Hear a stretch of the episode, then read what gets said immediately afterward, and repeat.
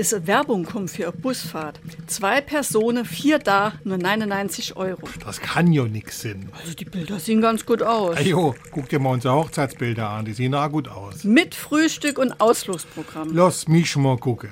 Das ist bestimmt so eine Butterfahrt, wo die Leute über den Tisch gezogen. Mensch, du wirklich? Ja, ganz sicher. Da kann mitfahren, wer will. Ich gehe denen nicht auf den Leim. SR3. Warum wir so reden. Wie man schwätze. Die Redensart geht auf eine besonders grausame Art der Vogeljagd zurück. Aus klebrigen Beeren der Mistel stellte man früher einen Leim her, der auf Ruten gestrichen wurde.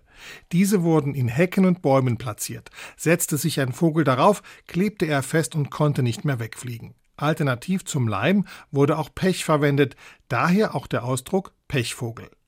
Viele Vögel wurden verspeist, einige in Käfigen gehalten, die ebenfalls in den Bäumen und Büschen platziert wurden. Diese dienten dann als Lockvogel. In weiten Teilen Europas ist diese Art des Vogelfangs heute verboten. In Frankreich, Spanien, Italien und auf Zypern werden Vögel aber heute noch geleimt. SR3.